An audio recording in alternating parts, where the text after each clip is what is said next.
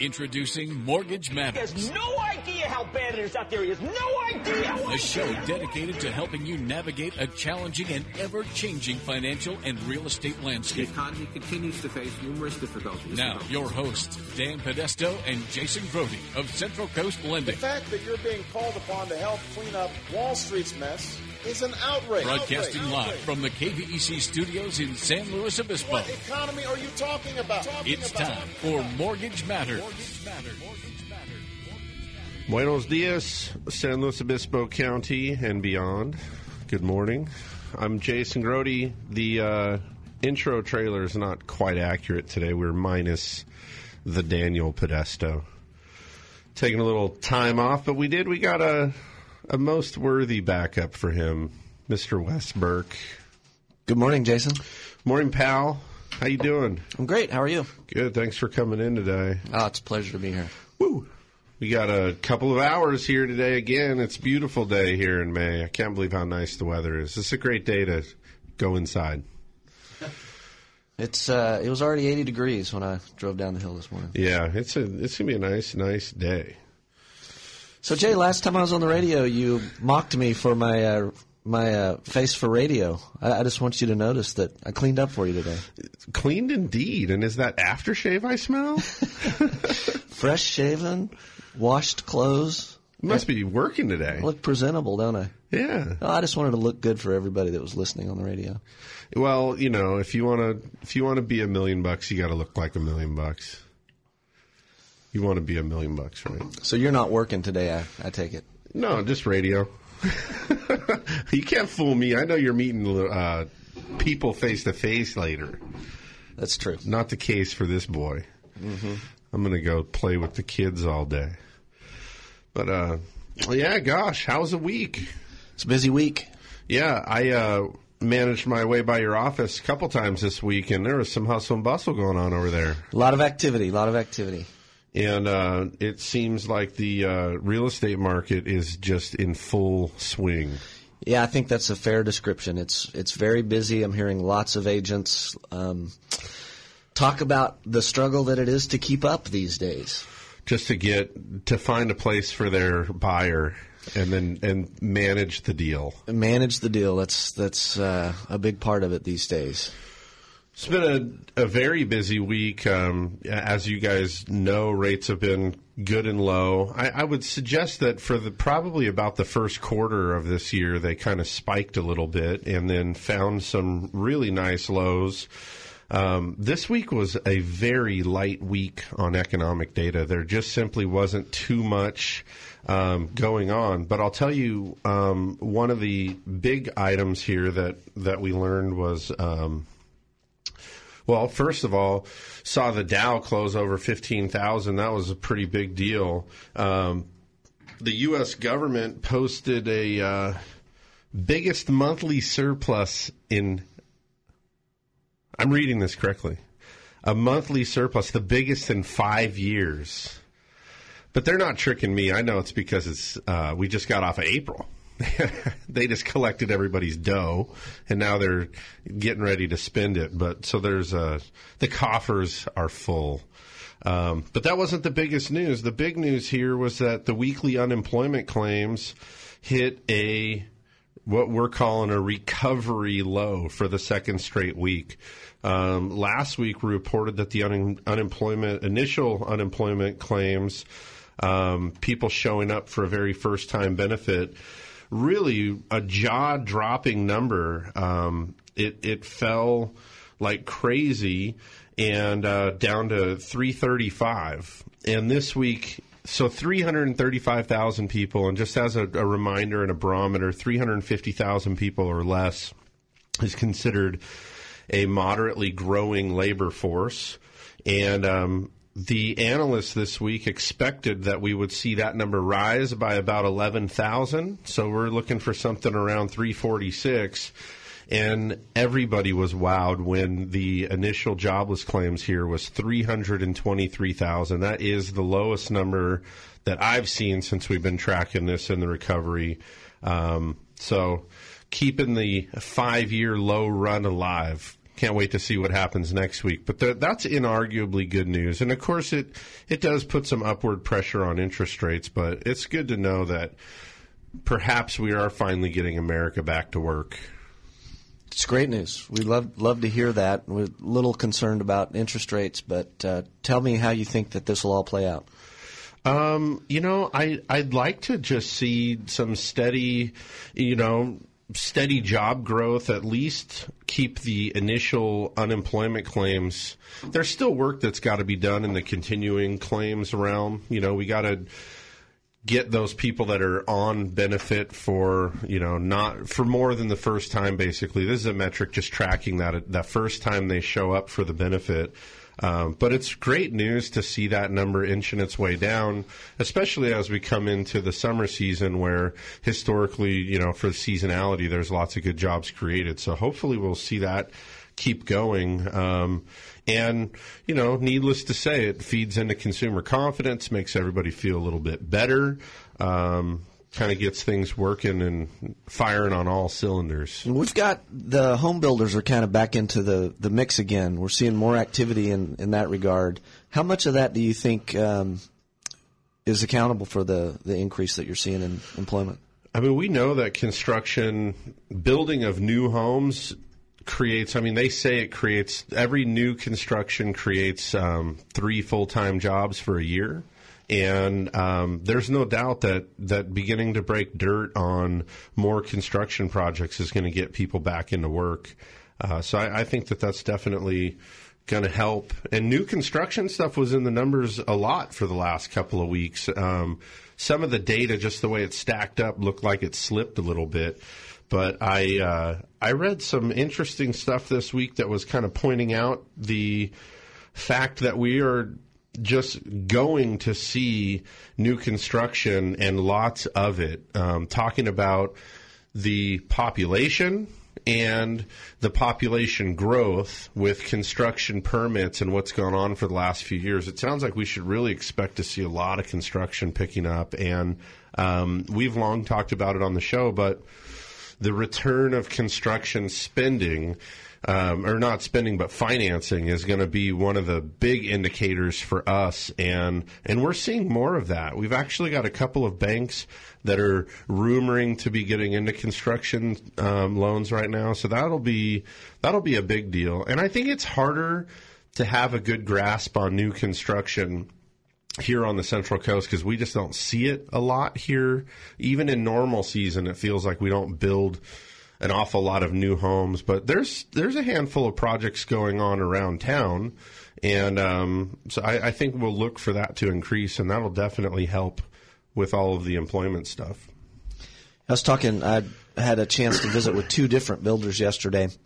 Some of the guys from Robbins and Reed, and they are uh, really, really active and busy right now. And also was um, talking to Eric Schaefer, another great local builder, and he's uh, he's busy swinging swinging hammers himself, and he was lamenting the uh, the oversight. There's a lot of red tape, and it just seems to continue to mount on these guys. So. I think it uh, has two impacts. One, I think it weeds a lot of guys out of the game. It makes it difficult to to earn a profit in, in building. And those that do, they find a way to pass it on to the, the consumer, so it, it, it impacts property values as, as well. This is um, particularly hot on my mind after having just returned from Sacramento, where we had the CAR legislative meetings. Mm-hmm. There's uh, roughly 850 new laws on the book on the books in the last calendar year, and I just think, man, that is a lot stacked upon at least as many last year and the year before and the year before, and um, it gets kind of tricky.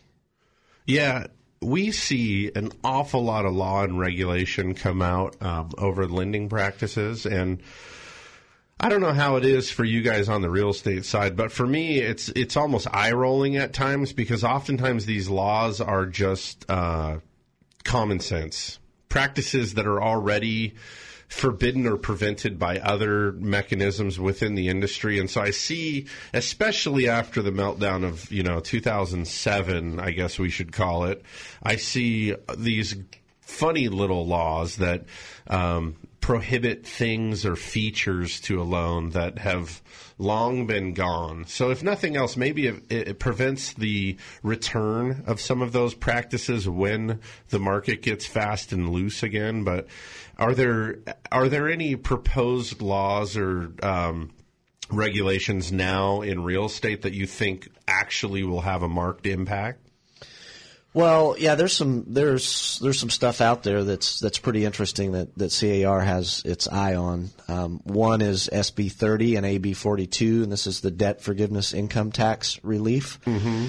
As you know, the feds have extended the debt relief laws through the end of 2013. However, CAR has a bill that would do the same thing that's basically been shelved.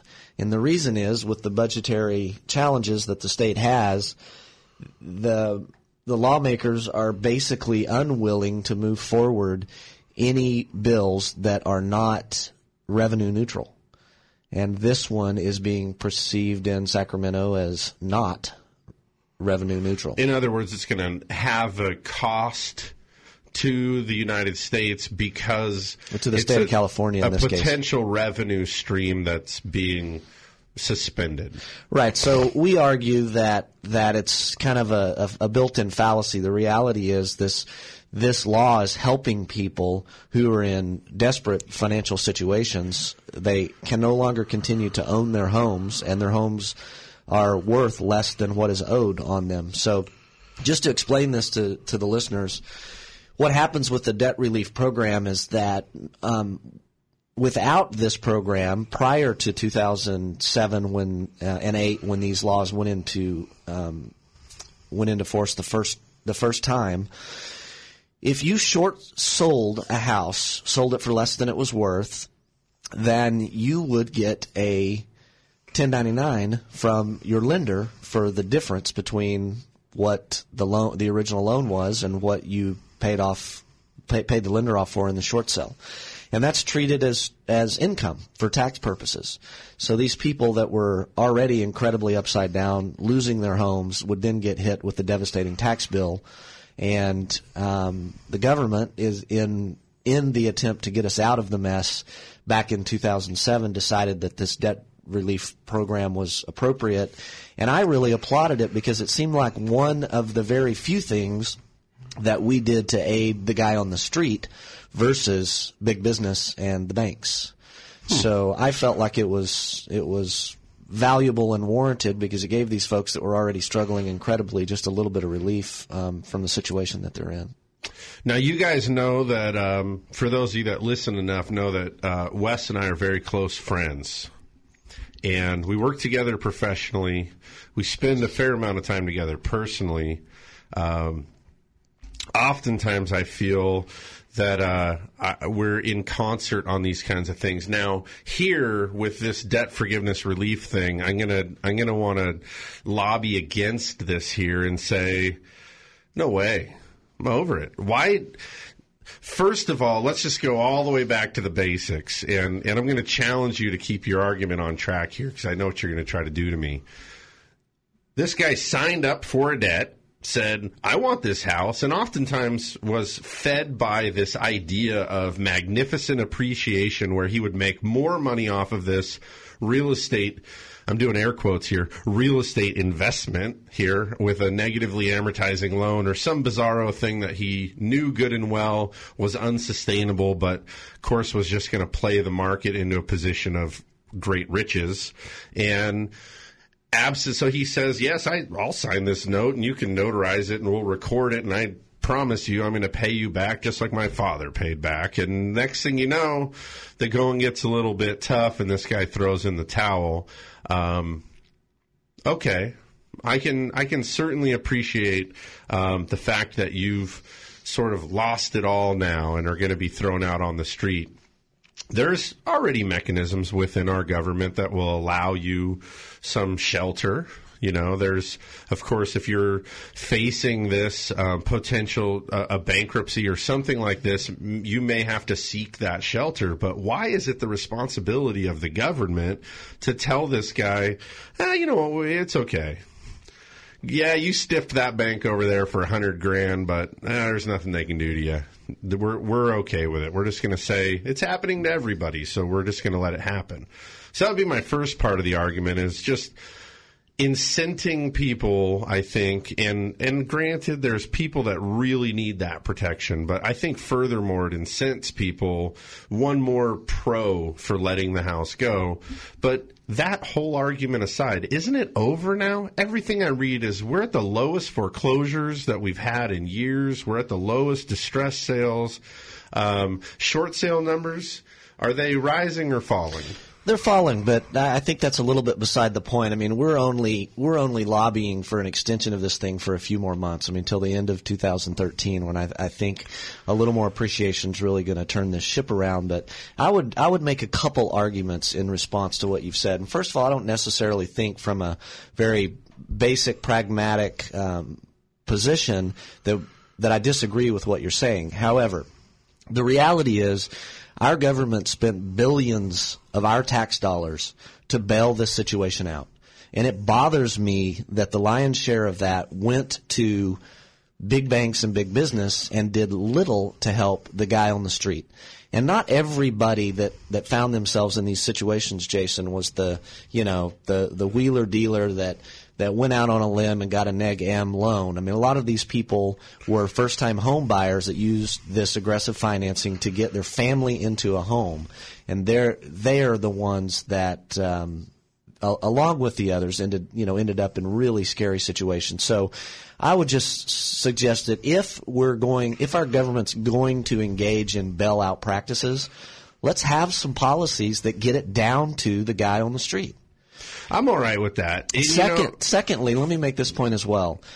I think one of the one of the consequences of this of this particular piece of legislation is good for everybody. It's good for the homeowners, it's good for the real estate market, and it's good for the banks. And that is, it does inspire homeowners to participate in a responsible manner in a short sale process rather than to simply stop making payments, live in a house until they get thrown out on the streets, and when they go, take all the copper wiring and toilets and fixtures that they can strip out of the home. And I think that that's good for everybody. If we can encourage people to behave responsibly, engage in a short sale versus milk the system, then we are preserving the quality of homes, the quality of neighborhoods. We're doing a better job pres- preserving market values, and the banks are actually coming out ahead because they're not ending up with these desperately damaged properties. Wes Burke for mayor. no, I, I, hear what you're trying to say, and I guess there's just there's a part of me that wants to say that number one, when you reference the big banks getting these bailout funds, I mean, first of all, you got to recognize that all of the dough that's been thrown around within the economy to both private and public enterprise to try to you know, and specifically TARP funds and beyond, most of that stuff has some kind of repayment to it. Um, and you know, I mean, one of one of the little stats here: Fannie and Freddie have been one of the bigger liabilities to the country since this thing's happened.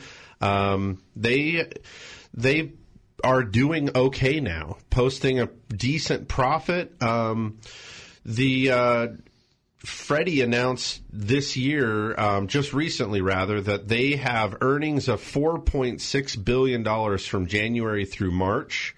Um, making it profitable in the last six quarters and paying the U.S. Treasury a $7 billion dividend. So when we talk about, um, you know, all the money that's flowed out to big business and not really trickled down and hit the street to Joe taxpayer, I'm going, well, you know, if you actually go look at the scorecard on a lot of the big bailouts that have happened within the mortgage business lately, a lot of them have been paid back with some pretty sweet premium. Um, and so I feel like it's kind of a false argument to say that this is one of the ones that flow all the way down to the street because the second part of the bailout that I do think affects all of the people um, that have kept their house in order is the fact that through stimulus and bailout, I mean, the our really loose fiscal policy right now and the purchasing of mortgage-backed securities, which we've been doing for years on end, has benefited us all into a ridiculously low interest rate, and that's hit each and every person um, in in America, whether or not you have a mortgage, you are enjoying something from these low interest rates, whether it's your student loan rate being low, able to finance an automobile inexpensively, refinancing a house or something to a three and a quarter percent 30 year fix. There's been an awful lot of help that's made it all the way down to the street. And, you know, as far as the HARP or this uh, debt forgiveness relief thing, I think there's probably a place for it at some time, um, and and it's. I heard you say that you guys are looking for extension through the end of the year. Um, that makes some sense, I guess. It was originally slated to expire last December. It's already on extension. We had a similar discussion then. I don't see the point in extending it. Uh, I mentioned it last week on the show just a little bit. Um, people were saying, you know, remember Cramer, this knucklehead with the buzzers and crap? Sure. He was on uh, television, what, 2009 was it, Wes? I, you brought something into an office meeting regarding this guy called the bottom of the real estate market. Um, we should be He playing was that pretty. clip. I think that actually turned out to be pretty Dude, close, didn't it? No, it was nowhere near. Um, we bled for 24 months after that guy said the bottom just happened. But anyway, my point being, when people said then, is it over? Um, I just said simply, you know what? Ev- I, and come on, I, I get it. We're not a big scale uh, firm. We're not we're not, you know, shaking hands of everybody in the nation. I don't have that far of a reach, but I know what's happening within my sphere, both personally um, and professionally. And we encounter an awful lot of people at Central Coast Lending. Um, and when people are coming in day after day after day saying, I've not made a mortgage payment in 18 months. Um, we had friends and family members who were unable to make their mortgage payment, and for one reason or another, um, stopping. And it was kind of everywhere you looked. I mean, and I, I asked this question of Dan a couple weeks ago, but um, so when somebody asked me, is it over? No. I know that I am only touching a small fraction of a percentage of people, and a common thread amongst at least 20 or 30% of those people is they themselves have a mortgage they're not paying, or a friend or family member that has a mortgage that they're not paying. And as long as that's the norm, it's not over. So I'll ask you here today do you have friends, acquaintances, and people hanging around that you know haven't made a mortgage payment in a year? I'm not sure I can say yes to that anymore. Actually, I don't It's- know anybody It's now been a while since I've that run across isn't making their mortgage payment. So if that's the case, and, and you answered similarly to Dan, Dan said no, and I had polled most of the loan officers around the company and stuff. They're not. They're people are making their mortgage payment, and and it's kind of like so these kinds of things. Um, I would only argue with 850 bills coming down the pipe and real estate being um, so critical to the economy and to our personal lives. It's in everything we touch. All of this stuff going on, maybe your guys' attention is a little better directed at something that is still an issue because how many people are actually going to need that short sale protection this year? I mean, they hung on through the worst of it. They hung on through the job cuts. They hung on through the program problems. They hung on through all of that tough stuff. And now they find themselves here where I'll challenge you to find me a place in San Luis County that hasn't appreciated at least 15% off of the lows of um, a couple years ago. Yeah, but Jason, that's not true all over the state. There's still places like Stockton that are bleeding pretty bad. And the, okay, and the, and those there are people there that hung on this far and and just simply can't make it anymore. There are there um, are the, there are those people, and and, right. and and and additionally, you know, I think that it really makes a lot of sense for the state to come in line with, with the feds on this thing too, because otherwise it creates a very complicated situation. I mean, I would argue that there was a fair number of there's a fair number of, of real estate practitioners across the state that don't even understand that there is this malalignment between federal and state law currently and may not be advising their clients that if you engage in this short sale, you're going to have a tax bill. I hear you. And you know what, Wes? I, am going to, I'll say it here. I'm going to concede to you. Uh, there's nothing other than what I read and my experiences here. There's there's not a statewide organization that, um, and this is one of the reasons that I I always um, I commend you. You are on the road constantly going to these things to stay informed and aware, but also to be part of the advisory committees and stuff like this that are bringing these issues to light. I don't have that statewide um, viewpoint of this, I, and you know, and and I'm not actively out advising people every day about short sales and the potential ramifications. In fact, I'm pretty quick and eager to tell somebody you need to go talk to a pro about this because it ain't me, and I don't want to be um, you know, called to the stand to say, hey, this dude over here said I was okay to do this foreclosure, and now I'm paying X, Y, and Z.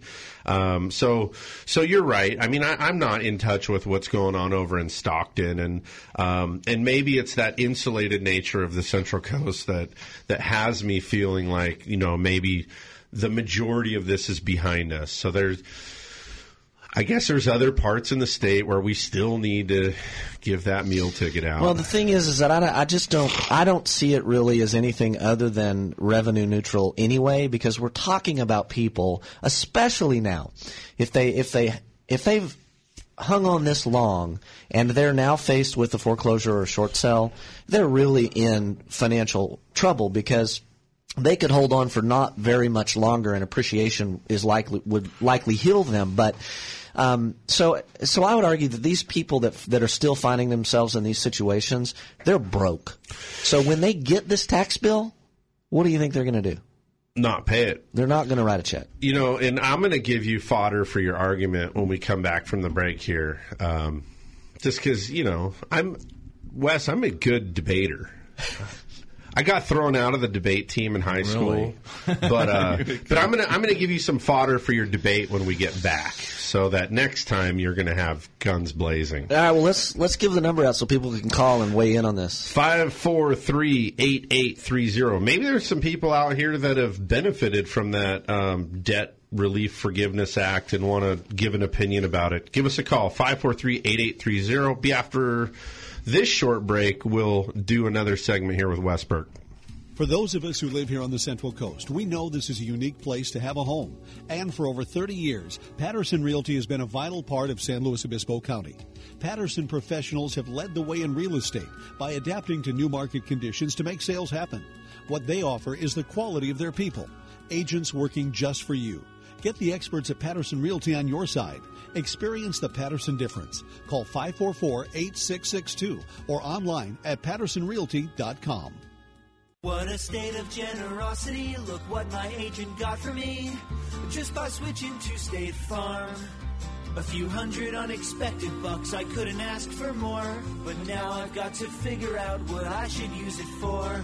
A new bike would be radical, but maybe something practical, like a pet baboon with one robotic arm. Get to a better state, State Farm. Switch to State Farm and you could save. To find out more in San Luis Obispo, call Agent Susan Rodriguez. You wouldn't hike Mount Everest without a Sherpa, and you shouldn't endure the loan process without one either. At Central Coast Lending, we take the confusion, stress, and anxiety out of your loan transaction. Our experienced team of loan officers will serve as your guides, your experts, your mortgage Sherpas. Let the Central Coast Lending Mortgage Sherpas lighten your load. Call Central Coast Lending today at 543 Loan. That's 543 5626. Central Coast Lending, the mortgage experts.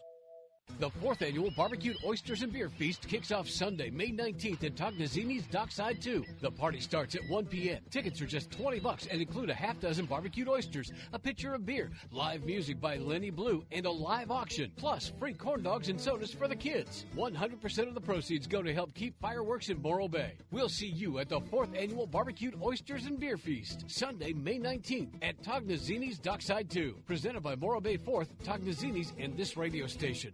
Through seven presidential administrations, bull and bear markets, and unprecedented change, Blakeslee and Blakeslee has been here helping residents of the Central Coast reach their financial goals. So if you need retirement advice beyond Social Security, want to roll over an old 401k, or simply seek guidance through an important financial decision, visit Blakeslee and Blakeslee in San Luis Obispo, Paso Robles, and Santa Maria. Blakeslee and Blakeslee for the service you deserve and the advice you trust. Member FINRA and SIPC.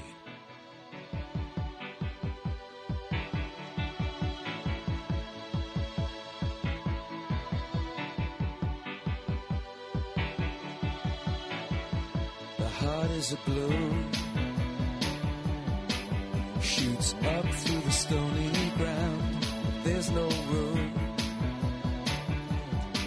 no space to rent in this town. You're out of luck. And the reason that you had to care, the traffic is stuck. And you're not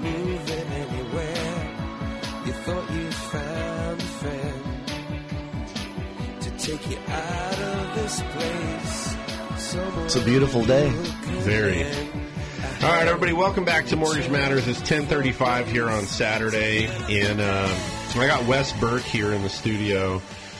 He's the uh, owner and operator of Patterson Realty, and um, he's a wealth of knowledge in all things real estate. And um, I, I said so earlier, but this guy, I don't know any other real estate agent that, that takes as much uh, care over staying in in touch with like the CAR NAR. I mean, you're always in there. You're on. You're always on an advisory panel or something, chair, something or other, and and I see the value in that. It does bring value to me, that's for sure. So we tease the phone number. Let me give it again 543 8830. We'll take a few phone calls now. Um, real quick, Wes, that's one of the main reasons that I did give my support to this Debt uh, Relief Forgiveness Act is. Um, these people are already broke, man. They don't have any money. And in fact, if you leave uh, their only out as bankruptcy, what we know is that they'll run up other. If, if you got to go bankruptcy, may as well include some credit cards, include some car, include some whatever you can.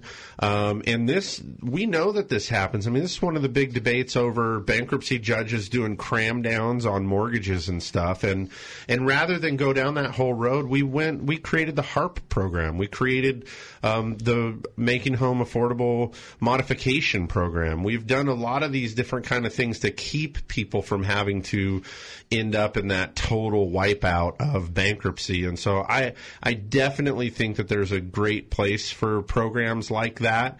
Um, my only complaint now is how long do we let it go on for? And and I, I think you've opened my eyes a little bit. There's still parts of the state that are still having that much trouble, and I got to make some concession. It's got to still be at least on the radar. Um, there was 980,000 HARP loans done last month. Um, there's a lot of people still showing up with negative equity that need to refi, and so um, anyway, bingo, you nailed it. Well, let's hear what David from Nipomo has to say about it. Morning, welcome to Mortgage Matters. Good morning, gentlemen. Um, yeah, I I am taking benefit from the uh, HARP program. I uh, called the Making Home Affordable number, and uh, after you know a lot of paperwork and stuff, uh, I was able to what what they did, which doesn't make a whole lot of sense with me, is um, they forgave like hundred fifty thousand okay. off my off my mortgage, which brings it down into the price range. But me, uh, I would have rather, you know, I feel like I owe that money, which goes back to what you were saying earlier. I owe that money, but what I, th- you know, I was just trying to get it down from a six and a half percent mortgage rate, you know, down to something a little more reasonable to where I can make payments. What kind of interest rate did you end up with? Uh, well, they're still going to do. It's still going to be a six and a half percent interest rate. All they're doing is knocking off the principal. And is that one of those kind of shadow loans where if you ever sell the property for a gain, that they're going to end up wanting that money, or is that? They no, it's no. It, Okay. it, it didn't. It did not sound like that. Hey, so look, right, right now. Right now, what I'm in doing right now is uh, a trial period to make sure I can make. Yeah. I can. I, yeah, I can make the loan payments. I've got one more for And June. And look, David, here's the here's the other other vantage point of what they've offered you. I mean, it's it's almost six one half a dozen the other. Getting your interest rate down to three and a half percent probably would have lowered the payment by five hundred bucks a month. Um, cutting one hundred and fifty thousand dollars off of the balance, likewise, going to lower the payment about five hundred bucks a month. Somewhere in that ball, Yeah, okay, whatever. Okay, so it's almost a wash. But hey, your mortgage tax is deductible, or your uh, that interest is deductible against your taxes. So you're almost in a better spot that they held the interest rate, maximizing your deduction, and got rid of some of the principal. And as long as they're not doing something where they're going to try to get that 150 from you at some point later, I, I almost think that that's kind of a preferred thing. But It's probably better for you, David, and I think you've just got to kind of realize that they made a business decision. There's a reason that they chose to offer you that option rather than the interest rate reduction, and there's there's a benefit to them. You Yeah, can count on it. It's because the government. It's because the government gave them two hundred grand for that hundred and fifty they cut off of you. yeah, that's, that's probably hey, it. but don't tell anyone that. the, the the other thing I'm I'm thinking is you know after the three month trial period, uh, I'm I'm thinking there will be documents drawn, maybe maybe not, but at that point, if my house is more in line with uh, market value, maybe then I could come into you guys and and see about refinance. Yeah, you're you're you're on the right track there, and we definitely see people do that now. Couple things. Number one, during that trial payment part here, they're generally marking your credit late, and I don't know all the circumstances for you, but oftentimes, in order to get these kind of modifications, you've had some sort of a spotty payment history anyway. But my point is, you generally are going to need at least six, if not twelve months of um, credit reporting that your mortgage is on time and as agreed. Um, doing that is going to make you eligible for one of the other programs. And uh, I can tell you that the odds of your loan being Fannie or Freddie owned are slim to none. So you'll be in one of the boats where you're looking for refi, and so in some cases you could refinance up to 95% of the property value. Um, with just a normal loan. So, um, you know, the bottom line is you're going to be a lot closer to that happening. And then you'll kind of have your cake and eat it too. The fact that they got rid of that balance and then got you down to market value with a little bit of help and some clean payment history. Uh, will be able to, to get you into a new loan where that you may be able to get that three or four percent interest rate. So Yeah, and and, and that's and that's what I was wondering about the uh, uh, the my credit because I'm making payments to another address. Uh, the the bank is, um, is still sending me my statements, and it's marking down, you know, past due, right. whatever. But on the note on that, that if we're if we aren't in a trial period, then it will be. Uh, uh, I can't remember says, but um, Yeah, once the trial period's over, that's when the docs are in place for this new payment. And if you've made, it's usually four trial payments, sometimes six, but if you made the trial payment for a while, um, on time okay, then they go ahead and finalize it into the, um, the final one here. And at that point, it begins being marked as agreed. So once, so I, I mean, it, I've got uh, it's going against my credit score as of right now. and it'll take some time to rebuild that. You say? Yeah, six to twelve months after that thing's been straightened out, and provided that the rest of your credit stuff is okay, then it'll be time to start poking around and crafting the plan. Gotcha. Yeah. That's yeah. That's kind of what I was wondering. How long I'd, I'd have to wait. So. Yep.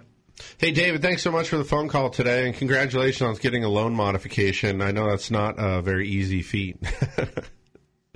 All right. Um, 543-8830 is the number. 543-8830. We're going to take a call from Pete and SLO. Pete, good morning. Welcome to Mortgage Matters. Uh, I'm kind of mad at you guys. You're competing with some really good opera. Uh-oh.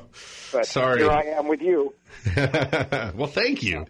I came into this late, but I'm interested in this situation. I have a investment property, yep. just a major source of my income, and it's about uh, I don't know, fifty percent or more underwater, and I don't think appreciation will ever catch up to that.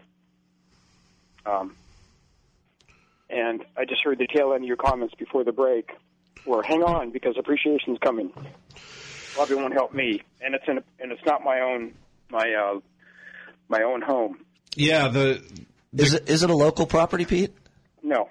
Okay. It's over in hell. the California Valley? Yeah, Bakersfield. So the context of the conversation here we were talking about is that uh, the mortgage Debt Relief Forgiveness Act. I, I, am I saying those words in the right order? Yeah, I got the words. Those are the words. Yeah. Bottom line is, if you go through a short sale or foreclosure where the bank ends up suffering a loss because the property doesn't sell for what they're owed, right. currently on the books there's a way um, that you may get out of the tax consequences or other consequences that may come from that proven that I mean you have to be able to prove that you've that you're insolvent, um, that you're unable to pay the thing. So that that can be a tricky thing for some people. But um, oh. the program is set to expire here soon. The California Association of Realtors is looking at.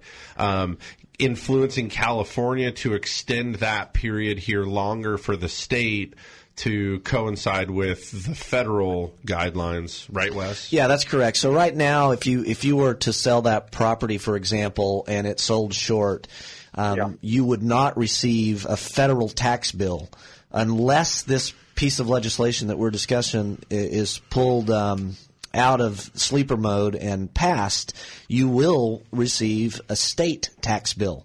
And oh. you, so the amount of money that the sell produces that is short, so in other words, you take the full debt owed minus what you pay the bank off. So commissions, yep. closing costs, all this rigmarole. Let's say the bank takes a hundred thousand dollar hit. And when all right. said and done, you're going to get a tax bill from the state for hundred thousand dollars, just like it was pure income. Well, you'll get that, a you'll that, get that a, is a pending situation, or that is a situation. That is the current situation, unless this legislation um, moves forward. And we were not encouraged by by the statesman in Sacramento last week. Um, that's SB 30 and AB 42, and it does not look good for, for this piece of legislation. So, but you know, I, I think you've got more to more to weigh than just that. If if you really feel like a sell of this property is is imminent, because you obviously your tax liability is going to be significantly less, even with the state bill this year than it will next year when you'll be hit with both a, a state and a federal. Okay, so that situation doesn't exist for the federal now, but it, will next year. Right. Yeah. this the piece of legislation um, that that offers the forgiveness of this tax is um, set to expire December thirty first, two thousand thirteen.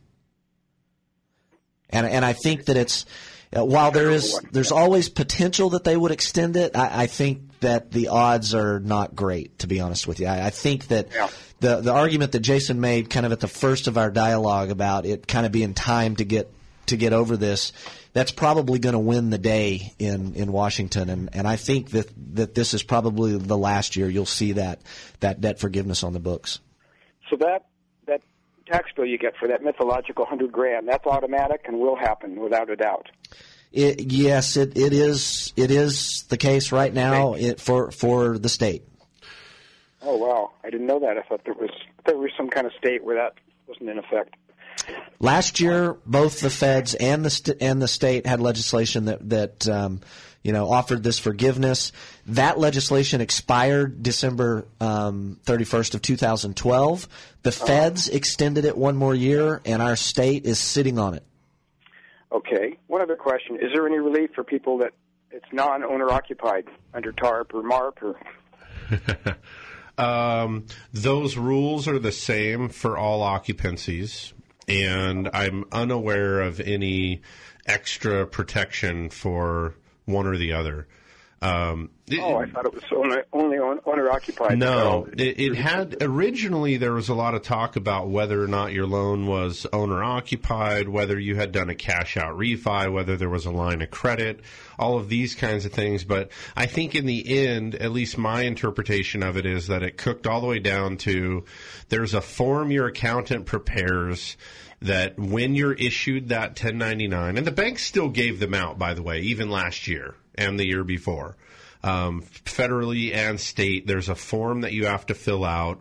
I forget the particular name of the form. It's you know it's a schedule where effectively you list the 1099 income, um, and then basically it's a worksheet to document your insolvency. You're you no longer own the property, so just making the monthly payment is simply not an option. You don't have the wealth it takes to pay the deficiency, um, and you're in a position where it just is what it is. So um, that that's a but.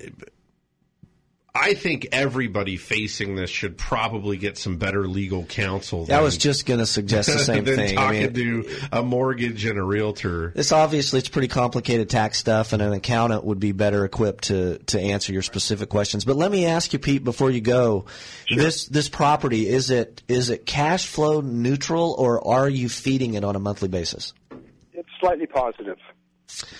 Okay, so that makes me kind of question why you would even contemplate letting it go. I mean, um, cash flow positive properties are, are pretty hard to come by. In fact, in San Luis Obispo County, they're very, very rare without significant down payment. So if, if you've got something that's neutral or slightly better, even though you may feel that, that the appreciation is, is not going to heal your uh, absence of equity, um, Yeah.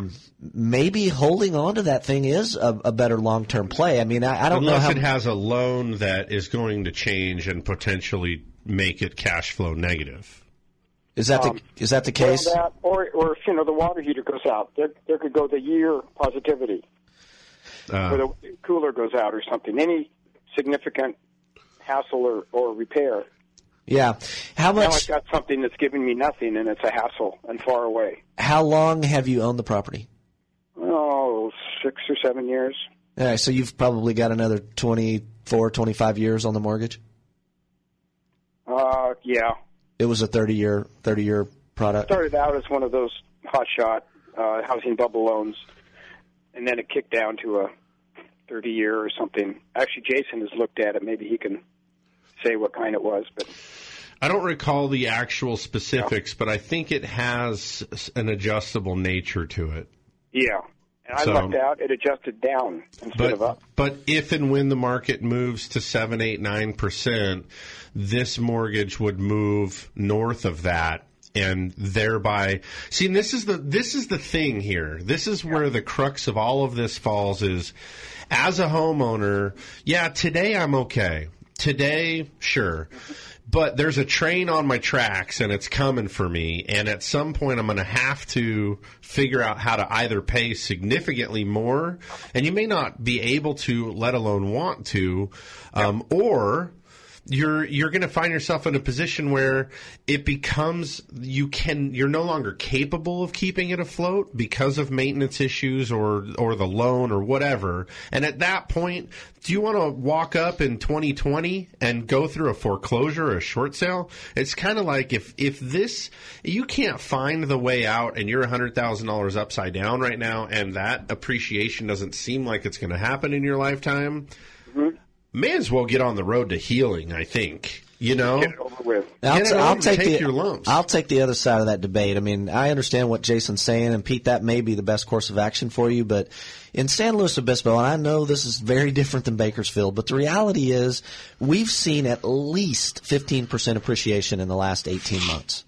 And that's pretty aggressive. And Bakersfield, I, I will give you, is not appreciating that rapidly. But places like San Luis Obispo start this you know this this trending. So Bakersfield will follow, and it may not be that aggressive, but there is across the state a housing shortage, and eventually that imbalance in the supply and demand equation is going to drive that market in the right direction for you.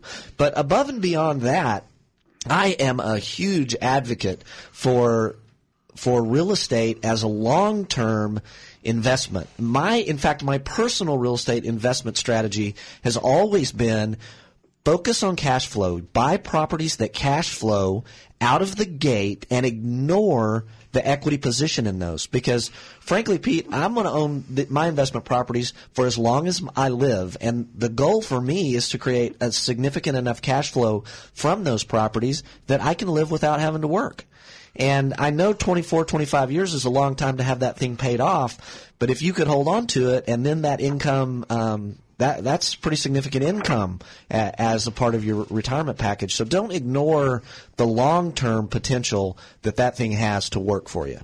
That's been my strategy. But have you ever rented to anybody in Bakersfield? Point taken. Point Did you taken. notice my voice trailing off? yeah. If you want a, a good time, deal with your average person over there. Um, it can take a lot of fun out of renting. Yeah, I hear you. So I thought I would, you know, I'm kind of into real estate in a lightweight way, and but I'm worried about this one because it's like I say, it's more than 100% underwater now. Hey, that last caller though, David, got Right. $150,000 knocked off the mortgage through a loan modification. If I got a third of that, I'd be fine. Yeah. But um, I tried a few years ago and just got ignored by my loan servicer and lender. Mm-hmm. And they, after jiving me around and their own bank officers, they finally said, "We don't do this for uh, non-owner occupied." Right. After saying they did, and then they rejected it, and blah blah blah. I don't know if times have changed. That was about three or four years ago. I, I, it's generally my opinion. I tell people check again. A lot's changed. Um, they're trying to. They want to be able to lay off their loss mitigation department that they've had to hire. They want to get rid of all of those people that are in there dealing with the problems. So. I think every month there's more motivation to try to fix up the the little damages. Because I mean let's face it this bank they don't want to lose all this dough either. If they could come up with a solution for the both of you that'd be good. But you're at the age old problem where you've been making the mortgage payment uh, beg borrow or steal. They expect you'll continue to do so. Uh, so now it's your problem not theirs. Um, you know and and maybe maybe at some point in the future you can figure out how to turn those tables You generally have to stop making the payments to get their attention. Um, I says. you won't pin me down to say yes, but let me tell you this from a banker standpoint. I've done this uh, drill here. Um, If I have two people coming to me for help, and one guy owes, you know, let's say they both owe two hundred fifty thousand bucks. The dude that's payment showed up again on the first is still worth 500 grand to me. And the dude whose payment hasn't been there, um, is worth substantially less than the 250. So needless to say, you know who's going to get the attention. Um, that being said, I, it's not a practice of mine to tell people that not making a mortgage payment is a good idea. There's a lot of ramifications that come along with that, um, but you get the math. It's a balance sheet at the end of the day, and these guys are bonused generally on um, their their performance. And as long as you're making the mortgage payment, you're earning that banker a bonus. So Yeah. there you go, Pete. Thanks so much for your phone so call much. today. Hey, good luck with that, Pete. All right, um, we're drawing into the near the near the end section here of this little segment with Wes, and um, you are all gussied up today. Where are you going? I'm going to go meet some clients in the North County. All right. Yep, looking forward to it. So you probably don't need any more clients then, huh? I would always love people that need help. I like helping people. Um, Wes Burke at wesburke.com. That'll get you there. 801 something. 801 7061. It's my direct line. I knew that too. Wes likes a text too. You could send him a text. Yeah, send me a text. Let's go look at property. There's some property out there. I think you probably best clients today have probably got to be in the 600 plus range. Huh? That's where there's no competition. Yeah, that that's a little easier client to work with, but but uh, I like helping anybody. First time home buyers, I love. Hey, well, Wes, I'm grateful as always that you took time out of your busy schedule to come in today. And um, and also, I think today you can feel good about the fact too that we kind of spread out a little bit of knowledge here of things to come and things that people should be aware of because these are things that definitely will impact residents here on the Central Coast and beyond. So thanks again. Your contact info one more time, sir. Telephone 801 7061 Wes at wesburke.com. I got another hour to go here. I'm going to bring on Julie Ogden from Habitat for Humanity. We're going to have a great time. So stick around. Another hour of Mortgage Matters coming.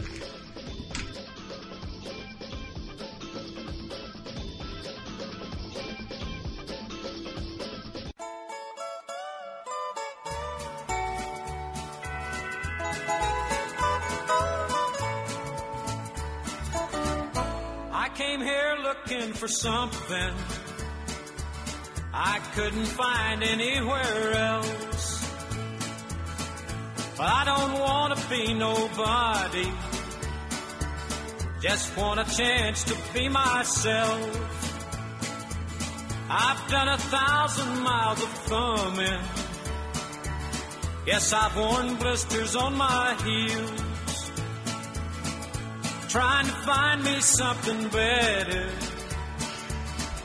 On the streets All right, everybody, welcome back to Mortgage Matters. It's 11:05 on May 11th, and um, you know it's the strangest thing. You know, we have a little bit of a marketing team now that helps get things together for us because we can't be all places at one time. Dan, if you're just joining us, Dan is out of the studio today. He's down south getting a little rest, and um, you know he'll be back next week. But so I had to have somebody to co-host with me this next hour, and it was prearranged. I got to admit, it wasn't a guest I selected on my own, and I had to go to uh, CentralCoastLending.com to find out who it was. So yesterday. I figured, well, I'm sure they put an article up, and there it is. Julia Ogden from Habitat for Humanity of San Luis Obispo County. There's a neat little write up here on Julia, and um, let's see, we got. Um, there's even a picture of you with a shovel here on my website. Yes, Did you see it? I have. I actually helped pick it out. So is it Julie or Julia? Julia, Julia. Did I call you Julie when I came out before? I don't know. I made you Julie in my mind. Now Okay. I've got you as Julia. Okay, All right. Well, hey, welcome. Thanks so much for taking the time to come in today. thank you. So, Habitat for Humanity is what we're going to talk about for the next little bit. And, um, you know, we are, my office is scheduled to come out on the 24th and That's do, right. I have no idea what to expect other than I'm tall and I'm strong. So I know you guys are going to make me reach and lift things and probably dig. That's uh, maybe not digging. All right. I think you're off the digging list. The uh, the lot already has been trenched and set up for sidewalks in the parking lot. So at this point, we're just doing what we call the sticks and bricks. But I think you can count on lifting. We had quite a bit of wood that was lumber that was delivered. That's fine. I grew up the son of a general contractor, and my dad built spec houses and Mhm. always had things going on. Mhm. And um, I know what it is to be a laborer on a job site. Believe me. And I think let's see the 24th we may be sheeting the two two of the homes. All right. So that's big pieces of wood and a lot of nailing. So I may have I may have accidentally gotten ahead of ourselves here. Let's back the train into the station here again, um, and tell me, uh, you know, I I want to just say uh, I'll admit it. Um, Habitat for Humanity sounds like something I've heard my whole life. Um, I'm not positive I know what it means. It seems to me that you guys help provide housing for people that probably otherwise aren't going to get any, but let's go back a little bit. Tell me about how did Habitat come about? How long have you been into this? How long has it been on the Central Coast? Well, um, Habitat for Humanity was actually cre- started in 1976 in Georgia, in Americus, Georgia, home of Jimmy Carter. Okay. And uh, but it wasn't started by Jimmy Carter. He is one of our spokespeople, and actually he was just recently um, building down in Haiti. So he's 80, mid 80s, Mhm. late 80s, and he's still out there swinging a hammer. Uh, but it was started by a gentleman named Millard Fuller. Who was a minister who looked around and said there's not enough housing and there's no way that um, very low income people can ever consider purchasing a house. And so he created Habitat for Humanity. Okay. Now it's an entirely different animal from what it started out when Millard, um, uh, who has passed, um, started the the program. It's now international. Uh, we're the number one private builder in the United States. Wow. Um, and the number three public. You know, if you put us into that area, we'd we'd fall in about the third. Okay. Um, and uh, we work all over the world. It's you know uh, there's 1,700 affiliates, Habitat affiliates in the United States. Okay, let's start with the most basic here then. Mhm. If we want to build something, Mhm. first we need land. So Oh, how do we acquire said land? Well, you know, on occasion, affiliates get some nice person who says, "Here's this plot of land. Do you want it? Can you build on it?" We're still looking for that here. We would love to have that here. We haven't had that in San Luis yet? No, we have not. What we have had is the support of the cities in the county who have said we don't have enough. Um, we don't have enough affordable housing in this county, and there's a state requirement that a certain percentage of housing built every year has to be affordable housing. We're not meeting that. San Luis hasn't been very good at that. And understand that's been one of the problems with the general plan here. Yeah. Is just not able to provide that. Now I know I was a city and regional planning major at Cal Poly. I actually got that degree before I got into the mortgage business. But um, when they build a new project, the city will charge um, like in lieu funds or something where they try to set aside some money or make an exaction on the developer within that project to provide some low income parts or whatever inside a project. But is that That's viable? That's San Luis Obispo, the Just city the of Sa- city the city. Every city is a little different. Um, so the city of San Luis Obispo says a certain percentage. If you're a for-profit builder and you're building, a certain percentage of what you build has to be for affordable housing. However, you can pay a fee and not build those houses. That fee goes into the city's affordable housing fund, which is what we dip into or we apply for when we need to purchase property. So, Okay. um, for example, and, and, and in a lot of other ways. So, um, all the property we've purchased so far has come from some kind of government funding. Okay. Um, recently, we purchased uh, property in Arroyo Grande with RDA funds, and we just got confirmation we're going to be able to keep that property. That the city's not going to have to sell it and give the state the money back. Hmm. Um, so we've got that piece of property. Wait, what's RDA funds? redevelopment agency, Okay. which the governor eliminated, and uh, with the support of the legislature. But what we have found is that the legislature did not realize that 20% of those RDA funds went for affordable housing. So How disappointing is it, by the way, that we got rid of the redevelopment districting type of thing? Yeah, it, it is for us. I, I mean, I, I, I know that there were a lot of concerns about what RDA funding was being used for, and I don't have an opinion because I don't know enough to be able to say anything. I but- worked for the city of Atascadero. What feels like a lifetime ago, but I'm not even old enough. um, there was a redevelopment district up there, Yeah. and if you recall, and I don't know how long it's been since you've been to Atascadero. I live there now. Um, there was a wasted gas station with Mhm. a chain link fence around it in front of the Rite Aid, Mhm. which was next to the Goodwill trailer, um, which was generally used as like the in town dump site in the middle of the night for just refuse that people didn't want to drive out to the landfill. And most of the businesses there and out 41, um, it didn't look good. And um, today, when you look at it as a result of the redevelopment district, Right. it's pretty sweet. They built some new buildings, they cleaned it all up, they Yep. got that old gray-filled gas station out of there, and there's actually thriving businesses on top of it. It's created so many jobs. Really dressed up Atascadero pretty well. And the reality is, there was a lot of good stuff that was happening with the redevelopment funds. And I can tell you that with the elimination of the RDAs, there was $4 billion lost for affordable housing and 500 habitat houses that were not built as a result. wow. That's a lot of houses. That's a lot of families that are going, that are living in substandard housing, most likely. Yeah. So it it um, it has been a benefit to us. We did lose the two hundred and seventy five thousand dollars the city of Paso had set aside for us for uh, an upcoming build there. So we're scrambling a little bit to fill that gap. But um, you know, there aren't there aren't a lot of large corporations in our you know PG&E, the gas company. Um, so when we get grants, we usually get five to ten thousand dollars, but a piece of property will cost us between two hundred and twenty-five and three hundred thousand dollars. So It um, takes a lot of five to ten thousand dollar donations it to does, and we and we want to keep building. So we're going to go for government funding. Now, you know, government funding has a lot of strings attached to it that we pass on to the families, which I'll explain to you when we get to that part. But you asked specifically. Right now, uh, we're buying property with government funds. Okay. Good. Um, we are going to manage this hour well by using our commercial breaks. Wes and I stormed through a few of the breaks last time, but um, we're going to make that happen. So let's do the first commercial break of the show.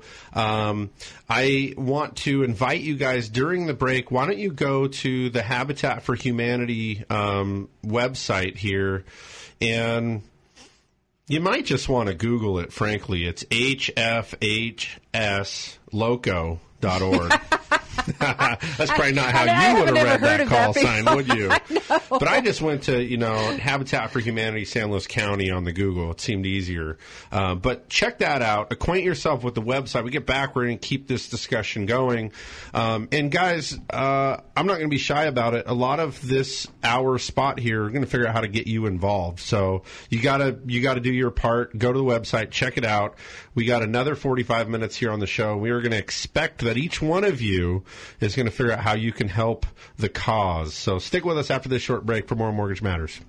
Homeowners, We're do you have an. FHA home loan older than May 31st, 2009? You can now refinance your loan even if you're upside down without an increase in your mortgage insurance premium, without an appraisal or income documentation. As of June 11th, the new FHA Streamline program allows you to refinance to today's low rate even if you're underwater. If you have an FHA loan that began prior to May 31st, 2009, call 543-LOAN. That's 543-5626 or log on to centralcoastlending.com. Central Coast Lending, the mortgage experts. The fourth annual Barbecued Oysters and Beer Feast kicks off Sunday, May 19th at Tognazzini's Dockside 2. The party starts at 1 p.m. Tickets are just 20 bucks and include a half dozen barbecued oysters, a pitcher of beer, live music by Lenny Blue, and a live auction. Plus, free corn dogs and sodas for the kids. 100% of the proceeds go to help keep fireworks in Morro Bay. We'll see you at the fourth annual Barbecued Oysters and Beer Feast, Sunday, May 19th at Tognazzini's Dockside 2. Presented by Morro Bay 4th, Tognazzini's, and this radio station. For those of us who live here on the Central Coast, we know this is a unique place to have a home. And for over 30 years, Patterson Realty has been a vital part of San Luis Obispo County. Patterson professionals have led the way in real estate by adapting to new market conditions to make sales happen. What they offer is the quality of their people, agents working just for you. Get the experts at Patterson Realty on your side. Experience the Patterson difference. Call 544 8662 or online at pattersonrealty.com. Through seven presidential administrations, bull and bear markets, and unprecedented change, Blakeslee and Blakeslee has been here helping residents of the Central Coast reach their financial goals. So if you need retirement advice beyond Social Security, want to roll over an old 401k, or simply seek guidance through an important financial decision, visit Blakeslee and Blakeslee in San Luis Obispo, Paso Robles, and Santa Maria. Blakeslee and Blakeslee for the service you deserve and the advice you trust. Member FINRA and SIPC. Whether you're a first time home buyer or a savvy real estate investor, there's no denying that now is a great time to buy. We pride ourselves in offering every loan program at the lowest interest rate and the lowest fees. FHA, VA, USDA, conventional, we do it all. Let Central Coast Lending do your next purchase. Your loan will close on time and on budget with no last minute surprises. Call Central Coast Lending today at 543 Loan. That's 543 5626. Central Coast Lending, the mortgage experts. The state of denial is a drag and a trial. When I bought my cheap insurance, should have known this day would come. Now I've had an accident and I'm feeling quite alone. Called them at least 20 times, but they won't pick up the phone. Without personal service, my policy's kind of worthless. Get to a better state, State Farm. Switch to State Farm and you can save. To find out more in San Luis Obispo, call Agent Susan Rodriguez.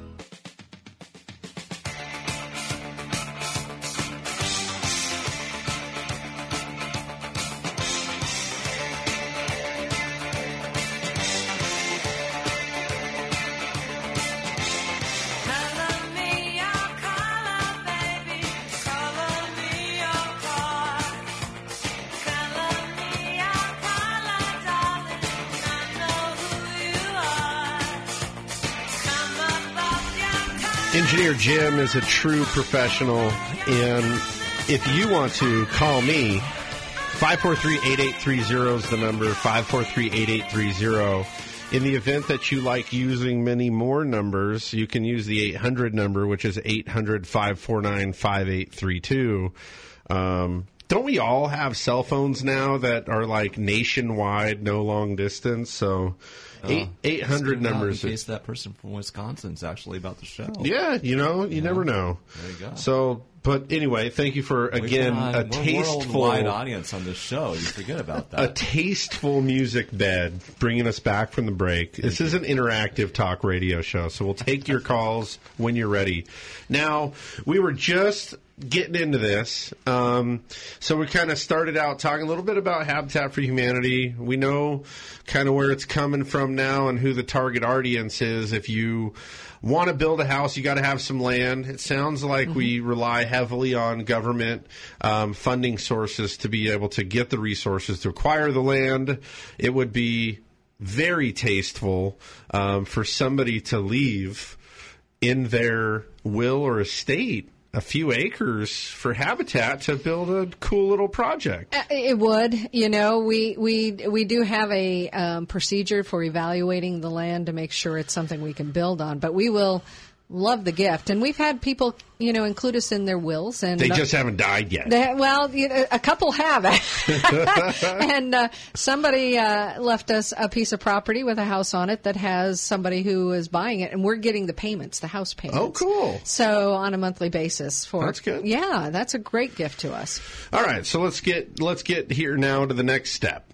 You got the land, Mm-hmm. um, and we probably are going to get to the labor part in a minute, but it's going to cost some money to build the house, right? So unless 84 Lumber's delivering a free um, set of all of the lumber required to build a house, you're going to have to buy all the materials, right? We do, except for, and this is really a great segue because we've we've sort of alluded, I've alluded, we're Well, we're, you know, we're building again. We're professionals here on the show. We've we've been doing the show for five years. You're so leading me on through here. Okay, I mean, they're sort of like second nature at this point. Um, we are building right now, and part of the way that we keep our costs down uh, um, is that a lot of what we do is with volunteer labor. Unless we have to have a licensed contractor for electrical or plumbing, we're looking for volunteers to be out there. But what's unique about this build that's going on right now is that the Home Builders Association for the Central Coast has stepped up and they are building one house in four weeks in a blitz build effort. And that means their members are bringing in materials and labor um, for that house. And in some cases, they're bringing it in for the other two houses too. Wow. So it, it, this has been a phenomenal, I think, um, opportunity for us. We're, we're wait, wait. You know, We went over this a little quick. yes. Who is the organization? Okay, the Home Builders Association. Because they deserve some accolades. They Let's, do. let's They slow do. the boat down here. And and to be honest with you, it's a national organization. This Sure. is the local chapter, and the Home Builders Association nationally has been working with Habitat International since 2003. Okay. And they have built over 800 houses with Wow. affiliates throughout the country, uh, 200 in the last two years. But where the rubber meets the road here is Mhm. these are local builders These that are, are- putting their money where their mouth is, and they're showing up with time and materials That's for right. the project. So they could be contractors, they could be electricians, plumbers. We have framers out there, but they're also uh, uh, people who provide cabinets and windows, and you know, it's it's not just the actual construction; it's the things that go into the house that they're providing. So it's it's really exciting. They've been out there, and uh, one of the three houses will obviously be done much quicker Uh-huh. than the other two, but the families can't move. Uh, you know, can't move in until the other two are completed. Okay. because it's an active construction site. Sure. We've got stuff out there. Okay, so that's good. And um, so then I guess the next part of this is probably the mortgage part because the, these people aren't getting a free house. No, they're not. Um, it's it's really quite complex. I know I have heard uh, several times since I've had this job for the last three years that people have the perception we give the houses away, and we do not. And these families, you know, buy them just like anybody else. What's different is that these are very low income to low income families, 30 to 60 percent of the average income for the county. Um, people who would never qualify uh, for a standard mortgage. They never would. Um, but they still have to meet financial criteria. So uh, when we look at them, um, you know, they, well, let's just do the general criteria. They have to be between 30 and 60 percent. Uh, of the average income for the county, they have to be a U.S. citizen or have a permit, be a permanent legal resident. They have to have good credit, not perfect credit. They have to have a regular source of income that comes in. There has to be a need. We take a look at their living circumstances, and they also have to commit to 500 hours of sweat equity um, to build their houses. So when your team's out there, you're going to get to meet the families. So I'm curious about the debt to income ratio component of Mhm. this. So supposing that somebody's 30 to 60 percent of the uh, is it the median income for yeah, the for the average income for the county. for Yeah. the county. So, Mhm. and which is what's the average income for the county now? Well, I know it- it depends on household size, but let's Right. just say a family of four. It, for our purposes, um, they'd have to have an income of forty thousand dollars and less Okay. a year. Now, um, coming out the other side of that, are you guys sort of um, backing into how much mortgage they can afford? We do in an interesting way, uh, it, it, and that gets even more complex. So their mortgage payment, their monthly mortgage payment, cannot be more than thirty percent of yeah, their I gross was going to say we're talking gross- yeah. probably a thousand to Right, thirteen hundred dollars would be the norm of what those guys could be expected to pay. Well, but that's not what they pay Okay. because our our there are a couple things that go on. They don't pay the appraised value of the house. That's not the sales price. Um, the sales price is sometimes set by the city or Okay. the government entity that we've gotten money from to Yeah, are they going to get some money back at the sale for you No. dipping in to get the acquisition money? No, No, they Okay. don't. Normally, the price for a uh, a home for these families is between one hundred and fifteen and one hundred and thirty five thousand dollars for houses that appraise out at three hundred and fifty thousand Sure. dollars. That was, and, and that was my. As you were talking, my next Yeah. Burning question here is: Are they getting that deed restriction that says if they sell in the next Oh. thirty years or whatever, that Habitat will have the first right of refusal and or be entitled to profits or That's something? Well, let's let's let's talk about yes, and and a little bit more. So we have the right of first refusal, absolutely, and the sales price cannot be the appraised value. So we also have an equity sharing agreement with them that says that they earn no equity in their home until starting year 21 of a 30 year mortgage, Okay. and then they earn 10% a year. So if they need to sell their house before 20 years, it's a wash. We take the house, they walk away. And- Still a good deal though, because they had deal. subsidized housing for twenty years. Exactly right. But with government funding, because the government has the requirement for affordable housing, they put a 45 year. Wow. Um, you can only sell to a very low to low income person. And that's only after we, you know, if we don't exercise our right of first refusal. If they sell, let's say to a moderate income person, their pro rata share of the funding we got. So let's uh, Phillips Lane was around three hundred thousand dollars. There's two houses on there. So if they sell to a non low income person, their one hundred and fifty thousand dollars comes immediately due. Okay. And they're not going to have that, or it'll, it's still kind of a wash because they have to pay us off. And all of the You know. purpose of these regulations here to make sure that the people that are getting this assistance aren't going to make a profit from it, Right. and that it's going to pr- it's going to serve its initial purpose, which is to provide housing for low income Ex- people. Exactly right. We don't want them to flip the houses, um, and we and but it's more than that. We want them to stay in the houses because what we have found, what Habitat has found, is that these families. Uh, okay, I'm going to back up a little bit here again. Habitat addresses what we call generational poverty, not Sure. situational poverty. So these families, their parents, their grandparents, and their great grandparents have all lived at the poverty level or very low income for their entire lives, and they've never been able to generate enough income to go to college or something like that. So when we select our families, that's a consideration, and we're trying to break that cycle.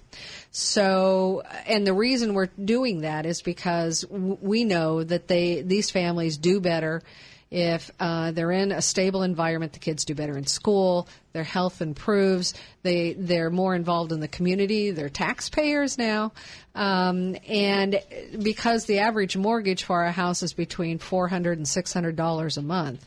Um, these family and the houses have solar panels, so they save on utility bills, et cetera, et cetera. They can start putting money away for their own college education or for their children's college Mhm. education. And what we're f- the other thing that's interesting about this is that because the families have to put in 500 hours of sweat equity, it's not like you and me. We drive down the street and we look at a house and go, "Oh, gee, that's a nice house. I think I'll try to buy it." Sure. they know every aspect of their house because they're building it and the sense of pride and community that goes into that it's rare that you get a habitat family that wants to sell their house Sure. um, and we set up the mortgage documents so that if anything happened to the parents the house automatically goes to the children Okay. so uh, you know our goal is to keep the kids in in that environment that they're they're used to Wow. All right. It's making sense so far. I mean, I, I think we're in practice here. We're figuring out what it takes to go into this, and it seems like the next logical step is probably going to be um, talking about the build process and the volunteers that are so necessary. Well, I think there's a couple other things I think I'd like to bring it up on the mortgage Sure. side of it if I can. Yeah, yeah. Um, and that is our selection process takes six months. So when the applications come in, we have a finance review committee, and they're uh, mortgage bankers. Um, who volunteer their time, and we train them to understand this isn't like they're conventional. you know, there's Sure. it- it's it's a little different than. Um, but we go through the credit reports. We go, we check with their employers. We look at their tax returns. We talk. We get personal references, and that all goes to the finance committee. And we lose at least half the applicants right off the bat. The second part has to do with determining whether these families are ready to accept the responsibility of home ownership. This isn't. We're not a landlord. We're Right. not a social service agency. They're buying a home. So we believe in a hand up, not a handout. So then the families go through, the remaining families go through a very intense interview process where we're pretty well grilling them on what do you think homeownership is and what do you think you're going to have to do. Um, and this time around, we had about 23 applications, um, and we got down to four families for that final interview. The tough thing is we have three houses. Uh, so we had to determine from those four ham, ha, you know families who were the best. Pick the one with the cutest kids, right? No, that wasn't. They've all got really cute kids, though. you know, but it's it's a tough process, and I guess I want your the people listening to this to understand that we don't just hand these houses out. Yeah, that's an important thing. I mean, because I because I believe that of the listenership, I got to imagine that there's some people that are thrilled that you guys are picking up and doing something that um, the government really can't do, Mhm. and it's nice that the government has set aside some money through various creative ways to meet this demand, but this isn't something that we should really even expect the government to be managing. Um, it's tricky, and there's a lot of Mm. Moving parts. Yeah. Um, and so there's a segment of people that are happy that you guys are doing this work, and there's no doubt a segment of people that are listening that are going, you know, oh look at this, they're taking government money and they're, they're probably drug addicts and this kind of thing, and they're No. giving these poor No. People houses. Right. And you know, the reality is here, um, you struck a chord with me a minute ago when you you were saying that you're looking to interrupt the cycle of generational poverty Mhm. and to create a pride of ownership and somebody that really values that and to to really kind of rewrite the future for a, a family and that that's that's pretty awesome stuff. And it's a huge responsibility. I should say, Habitat is the mortgage lender also. And uh, our mortgages are zero, you know, zero percent interest. Um, that's part of the deal. But Habitat forecloses. So we expect the families. This is a business deal as Right. much as it is a hand up. And so these families have to make their mortgage payments on time. And if they don't, you know, we will start default proceedings and So go to if you guys aren't charging any interest, Mhm. um, how do you how's where do you get this money from that you're lending out to people for zero percent interest? Well, you know, um, I, I should point out that it costs us because we don't get the prime pieces of property. Sure. So site development is very expensive for us. Usually, a house, uh, individual house, will cost us between one hundred and twenty-five and one hundred and sixty thousand dollars to build. So we're selling them for one hundred and fifteen to one hundred and thirty-five. Yeah, so I, this is the Mhm. part I need you to fill in for me. How do you buy the business and pay to keep it? well, you know, it, it really is. You know, I do feel like I'm tap dancing a lot in the sense that there are so many parts to Habitat. It's the most complex nonprofit I've ever worked for, and I've been in this business for 28 years. We do have two restores here in the county, and we're hoping to open a third. And um, the stores sell, we get donated items, construction items, home improvement items, and um, they really keep us going. Um, they they uh, Where are those stores? there's one here in San Luis Obispo on Tank Farm Road, right across from the Kennedy Fitness Center. Okay. And the other one is in Paso off of Ramada Drive. It's right on the Templeton Paso border, right off of uh, Ramada Drive and Marquita on Limestone Way. Now, forgive me, I've never been in one of these fine establishments, Shame but what are they? you. I mean, are they selling building materials? Um, it, you know, uh, yes and no. Um, they really are home improvement centers, um, and we get a lot of things that are brand new. We have donors like Miners and Lowe's and Home Depot who discontinue items and bring stuff in. We get we recently got pallets of tile from Home Depot and. And and Lowe's brings in windows and doors, and Miners gives us all their mistinted paint. At least I would say at least thirty thousand dollars a year worth of paint. Wow. Um, so you can come in there and find brand new stuff, cabinets, doors, windows. Um, but a lot of people who are remodeling their homes bring in their cabinets and their toilets and their sinks and their Huh. flooring and, and, uh, we clean it up and we resell it. And since those items are donations, you know, it's not like, um, we have inventory per se. It's, it's strictly donations. We sell everything for between 30 and 50% less than they would cost, whether they're new or used. Um, and all that money goes in to support our mission. Sounds like there's a, a handful of ways that the average person could get involved to help. If for no other Yes. reason, you could donate some stuff there, you could go buy some stuff there. You could volunteer You in our go restores. work there. yeah. It sounds like there's a lot of work to do there too. The restores work because we only have one and a half staff in there. Everything else is done by volunteers. So if you want a volunteer opportunity, go uh, you know, and you don't want to swing a hammer, go to the restores. We do do events. We have our hike for habitat. You know, the standard nonprofit events. That's where we get a lot of money. Um, and we've been able, with the corporate sponsors we have, I'd like to say thank you, Bank of America, because they have given us over $120,000 in three years. Um, we don't thank Bank of America on this show.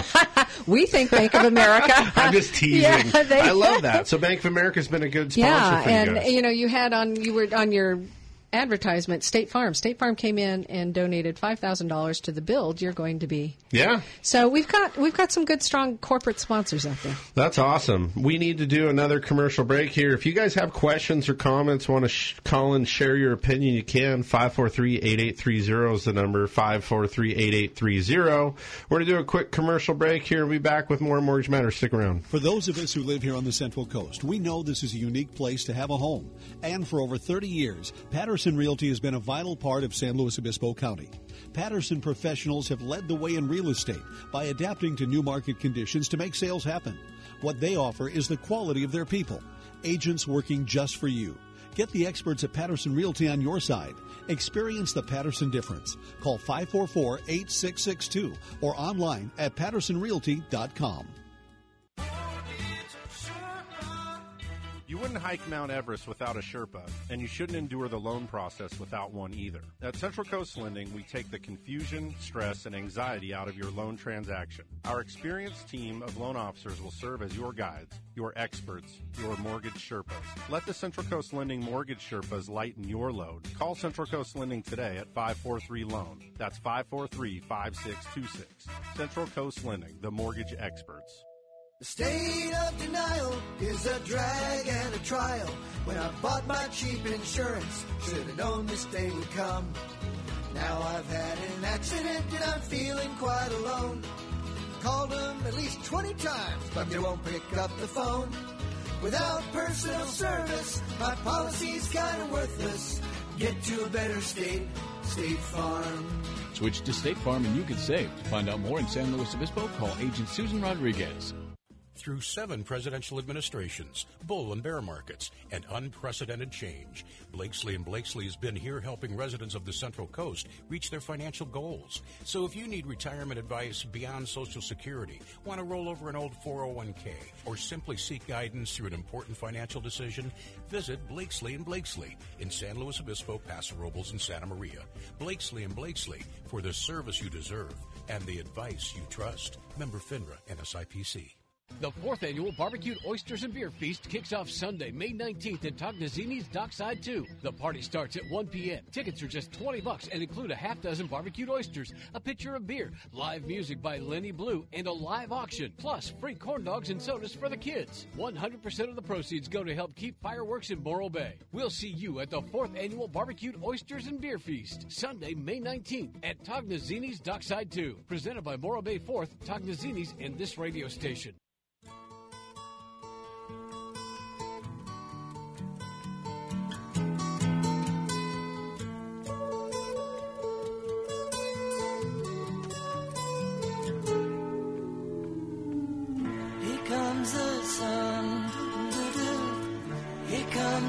Comes. And I say it's alright. Welcome back.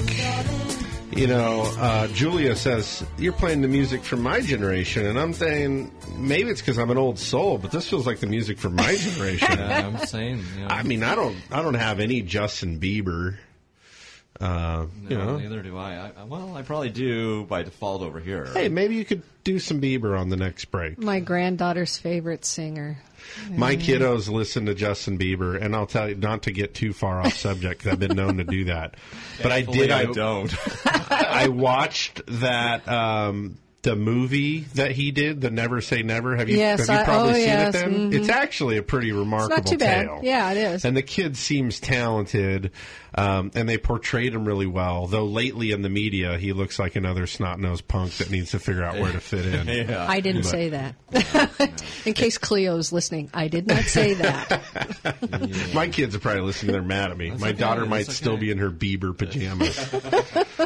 Oh boy! All right. Well, hey, listen. If you're um, confused about what's going on here, joining us during talk of Justin Bieber and odd things like that. Um, I've got Julia Ogden here with me today, and we've been talking all about Habitat for Humanity for San Luis Obispo County. Um, I feel like I've really learned a lot. Um, I know you were on the show once before, probably about a year ago with Dan. Right. Um, I wasn't there that day. No. Um, I thought I was though, and and I was like, how do I not know enough about this today? Um, which generally is a good thing. It makes for better radio if I'm interviewing you on something I feel like I genuinely don't know and want to know. Got it. So, at any rate, um, it's been so far a great show, Oh, and I'm you. happy to have learned so much. You sound um, like this is your life's mission. I mean, you, this is more than a job for you. It, it is. Um, I, you know, it's interesting. I got out of law school and went, what am I going to do? And I immediately went to work for nonprofits. Yeah. I'm never going to be able to retire. No. But it, I, I sleep well at night. But Habitat is, you know, when I when I was called and told I got this job, it was like I just know this is where I'm supposed to be. Yeah. And in the right place at the right time, I'm supposed to be doing this. And And you've been with them now for six months. three years three years now Awesome. and uh, it's um, you know when i came on this was uh, you had asked earlier this affiliate was started in 1997 but it didn't Okay. start building until 2003 and you know it was started by a, uh, a lot of people with big hearts and great intentions um, but there's a point for every nonprofit. That's how every nonprofit starts out. Sure. And there's a point where you go, okay, we're a business too, and and in order for us to do our mission, we've got to change some things. And so I was hired to move us to that next level. Yeah. And it's been it's been an incredible um, experience, uh, a humbling experience. I go out to the the build site right now every Monday morning at 7 a.m. and sit by myself before the volunteers come out and just drink my coffee because to sort of absorb that achievement with everything else and we're changing our mission we're ch- we're in the middle of a huge change we're moving into we're going to keep building houses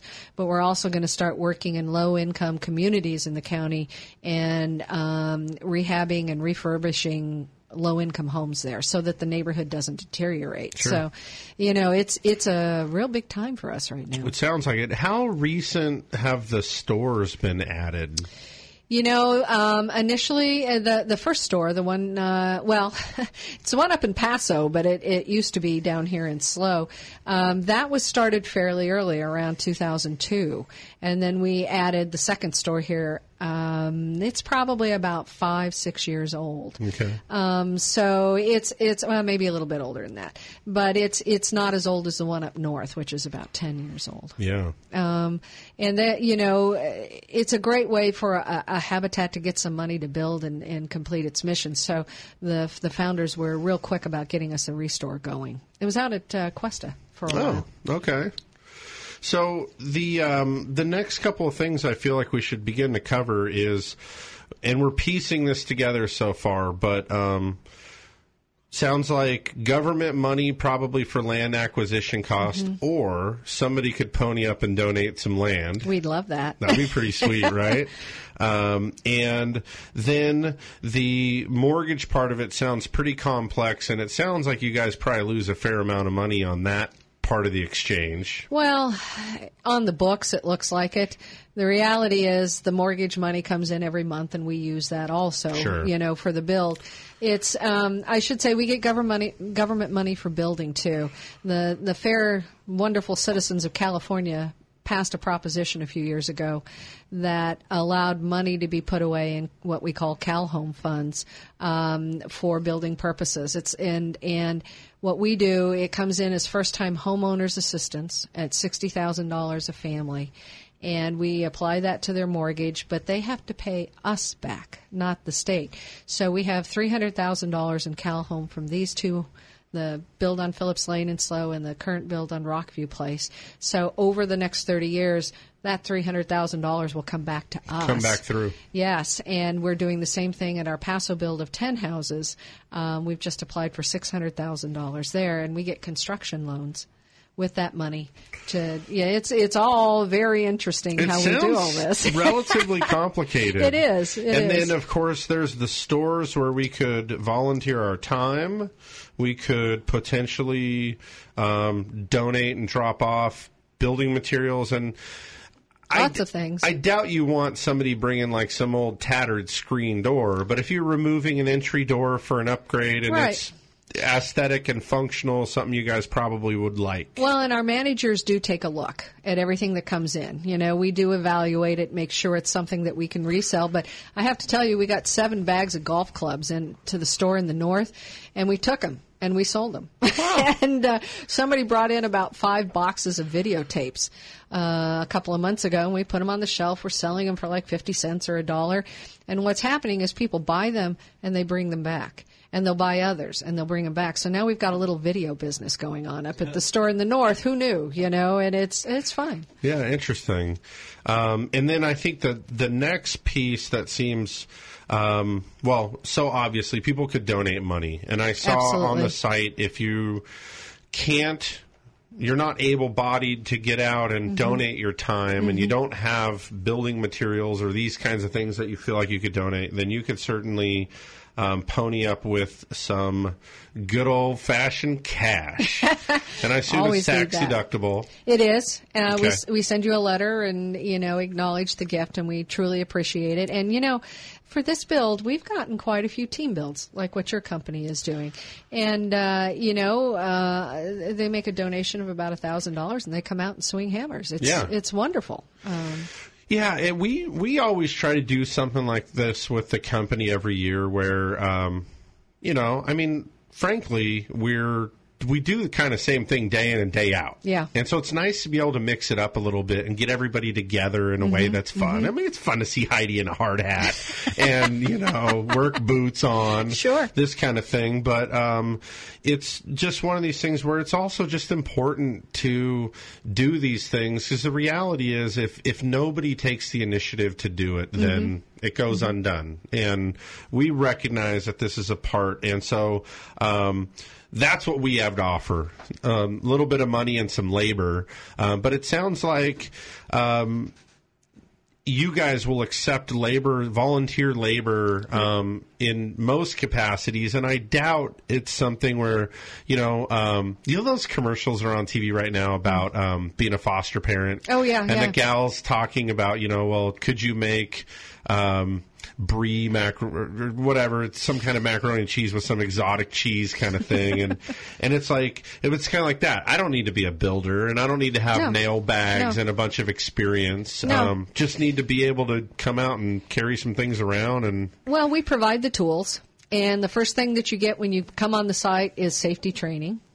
Um, but we provide the tools, the hard hats, and the training on how to use the power tools. Uh, or even a hammer. So you know, it's it, once you're on the site. If you've never used a drill, I love I love it when women are on the site because they rarely pick up power drills. And once we get them trained on the power drills, we can't get it out of their Right. hands. They walk around all day with the power drills. It's actually kind of fascinating. But, um, you know, it, it, it doesn't matter. You know, we'll find something that fits your talents. And if you're uncomfortable using a power tool, there's always something else that needs to be done out there. Um, right now, I'm, I'm glad you brought that up. We're doing a women's build, and we're recruiting women to come out on the site. Uh, one, I think it's a week and they will build during the week. We're training them right now. As a matter of fact, right now up at Lowe's, because Lowe's gave us fifty thousand dollars. Thank you, Lowe's. And, Wow. and part of that is sponsoring a women's build, and they're training the women up there right now on framing and drywalling.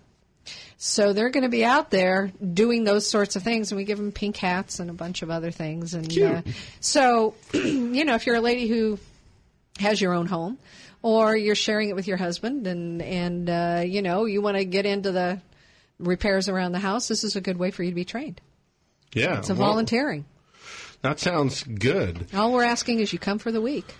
Yeah, You know, come out and build for a week. One week. Um, you know, I don't think everybody will be able to do the whole week. I think we'll probably end up swapping off teams, but it's the women's build itself goes for a wh- one Okay. week. Yeah. Yeah. All right. Um, we've talked a bit about the um, the project lately, Mm-hmm. and I feel like maybe we should hone in a little bit on that. Where is said project? The project is at 3212 Rockview Place, which is behind the Orchid Shopping Center on Broad, Broad mm-hmm. and. Orchid. It's behind that, across the street from the Crystal Springs Water Company. Okay. There are three houses going up on the lot, and when you get there, you'll see what we mean when we say we build simple, decent, affordable houses. These are three bedroom houses, two stories, but they're only a thousand and seventy square feet. Hmm. They are small. And you've already um, selected the families. We have the families are out there building. So we're going to meet the families. You will. Okay. You will. and um, get to be a part of it. You know, my favorite thing uh, right after high school, I I worked with um, some guys that were a little bit older than I were, more experienced, but I was kind of the the third man on the gig, and we built a couple spec homes. And Mhm. um, what was really gratifying for me is just at the end of the day. As you're packing up, exhausted, you can turn around from the street and look at what you did. Yeah. And you can see what you accomplished today as a group. And it's pretty remarkable what um, a, a dozen hands or so can get done on a on a house like that in exactly. a day. Yeah, and I mean, we imagine we'll have these houses done by the middle of August. Okay. Um, uh, and this build is unusual. We don't normally build four or five days a week, and we are. We're building five days a week. It's tied to this whole funding thing. We have Sure. to close escrow within a certain time. But, um, y- you know, so you can even see more of what you're talking about. It's like if you'll go out there on the 24th, and then you'll drive by a couple of weeks later, and it'll be an entirely different Yeah. site again. And, uh, you know, talking with the family, seeing them out there and listening to what this means to them. Um, we have one family who is living in an apartment, uh, an apartment with uh, peeling lead paint. Oh, lovely. Um, a wall heater that doesn't work and you can smell gas. Um, and yet they're paying so much for it that they live on black beans and peanut butter. No way. And, you know, another family that's living in a single room, and when you walk in, you can smell the mold. And it's, you know, for them, the excitement you'll see in these families that, you know, uh, they talk about never having to move again. Right. You know, not having to move their kids again, having the money to be able to buy decent food, you Sure. know, and it's, it's, um, it's, it, you won't be the same. I promise you that. Yeah, it's it's definitely something to see the fruits of your labor Mhm. um, actually positively impact others. And we want you to come out after we're done. We have a uh, home dedication ceremony, and every volunteer that ever helped on that on any of the houses is invited. And we actually wrap the houses in red ribbon, and you get to be part of the ribbon cutting. Too we, cool. We hand the families the keys. They usually have Are they super huge keys, like the same size as the scissors? no, no, our scissors. Yeah, no, no. They're they're regular. But what'll happen is you'll see trucks in the street where they they move in immediately after we cut that ribbon. They're right imagine. there, and and sometimes we help them, and we have bags. That's what I was going to say. Yeah. If it was me, I'd I'd make uh, uh, I'd capitalize on all those bodies Oh, standing yeah. in the driveway there. hey, oh, what is? There's the moving There's truck. the Would you guys truck. just mind real quick? You know, sometimes it depends on the families. You know, we've had families who say we just want you all to go away because Right. this has been quite a ride. Because they're in classes right now with us too. They're taking Okay. financial education classes and home maintenance classes and classes on their mortgage. They have to take a class on wills. You know, and and so it's it's quite intense for about eight months. Yeah. And so by the time we get done cutting the ribbon, they're all standing there. See ya. You know, but um, on the other hand, these families, I think they may just I'm embrace you all. too sympathetic though. They're going to end up with a house in San Luis proper, where Yep. the mortgage will be between four and six hundred dollars a That's month. That's it. Yep. That's a pretty sweet deal. And it's oh yeah, and it's it's not. But you know, I get being overwhelmed because this is a dream these families never thought they were going to get. And Yeah. so I think when they actually get their keys in their hands, it's there's a little bit of an oh my god moment. Yeah. Uh, um, and there'll be lots of tears and lots of hugs and Sure. lots of stuff going on. And, Well, you know, you feel when you buy a house, even just buying a house, Mhm. it's kind of a surreal experience, especially the first home you buy where, um, and we see this a lot because lending is so difficult lately. um, by the time it finally happens, the buyers usually feel they've been made to feel like they're not worthy or the bank looked for reasons to not do this and somehow they managed to barely clear each hurdle Right. um, and the whole thing is just such kind of a, a stress i always tell people yes it's really yours now and you really can um, you know have some security in that Mhm. but they'll still feel standing in the living room like someone's going to come next week and say And just kidding you got to get out take it away. like, yeah You know, it's funny you mentioned about difficulty with lending, Habitat has been hit with some of those rules. Oh, I'm sure. And uh, you know, it's it's been kind of interesting because now we're required to audit to make sure nobody's you know laundering money and any of our families Oh, yeah. and I you know and it's and I'm I you know I look at our families and just laugh you know but we're we're hopping through the hoops. We're doing the whole audit thing for a year. And you know and I get it. Um, and uh, I, I guess I should say Habitat International has an office in Washington D.C. and works very closely with HUD on a lot of things.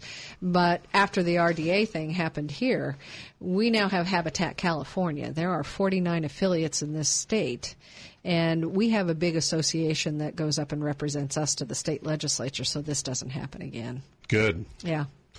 Well, fabulous. Um, we are drawing near the end of the show here, and so I want to take just a, another opportunity to remind people that. Um, would you just run over the good excuses of reasons to not be involved? I can't. I can't think of any Here I good couldn't reasons. either. I couldn't, couldn't either. either. Not at I all. mean, you can drop off building materials. You can work in the store. You can give cash. You can donate land. You can donate time. You can tell your friends. Um, Should I tell you what our big dream is? yes, do tell. Our dream is to have a piece of property that is big enough that they give us the piece of property that we can build over 30 houses on. And it will be a habitat community with a community center, community garden, community parks, lots of kids. That'd be, that sounds pretty good. That's what we would like to do. All right. That's our and dream. how many? How much acreage do we need for thirty homes? Gosh, I don't know.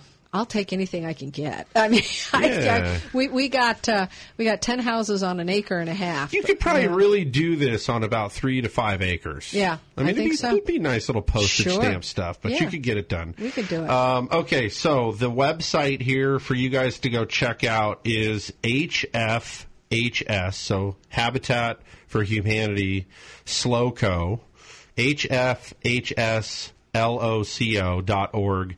Go check out the website. Um, it's cool. Nice website. Plenty of stuff to look at. Julia, thank you so much for taking the time to come in here today and oh, educate us all. Thanks for having me. My pleasure. Um, and also, I think I forgot to mention this in the last two hours. Um, the show's brought to you by a mortgage company. So if you need mortgage help, give us a call. We're Central Coast Lending. We're on the web at centralcoastlending.com. And you can find us easily by calling 543 Loan, which is 543 5626. Thank you, and we'll be back next week with another Mortgage Matters.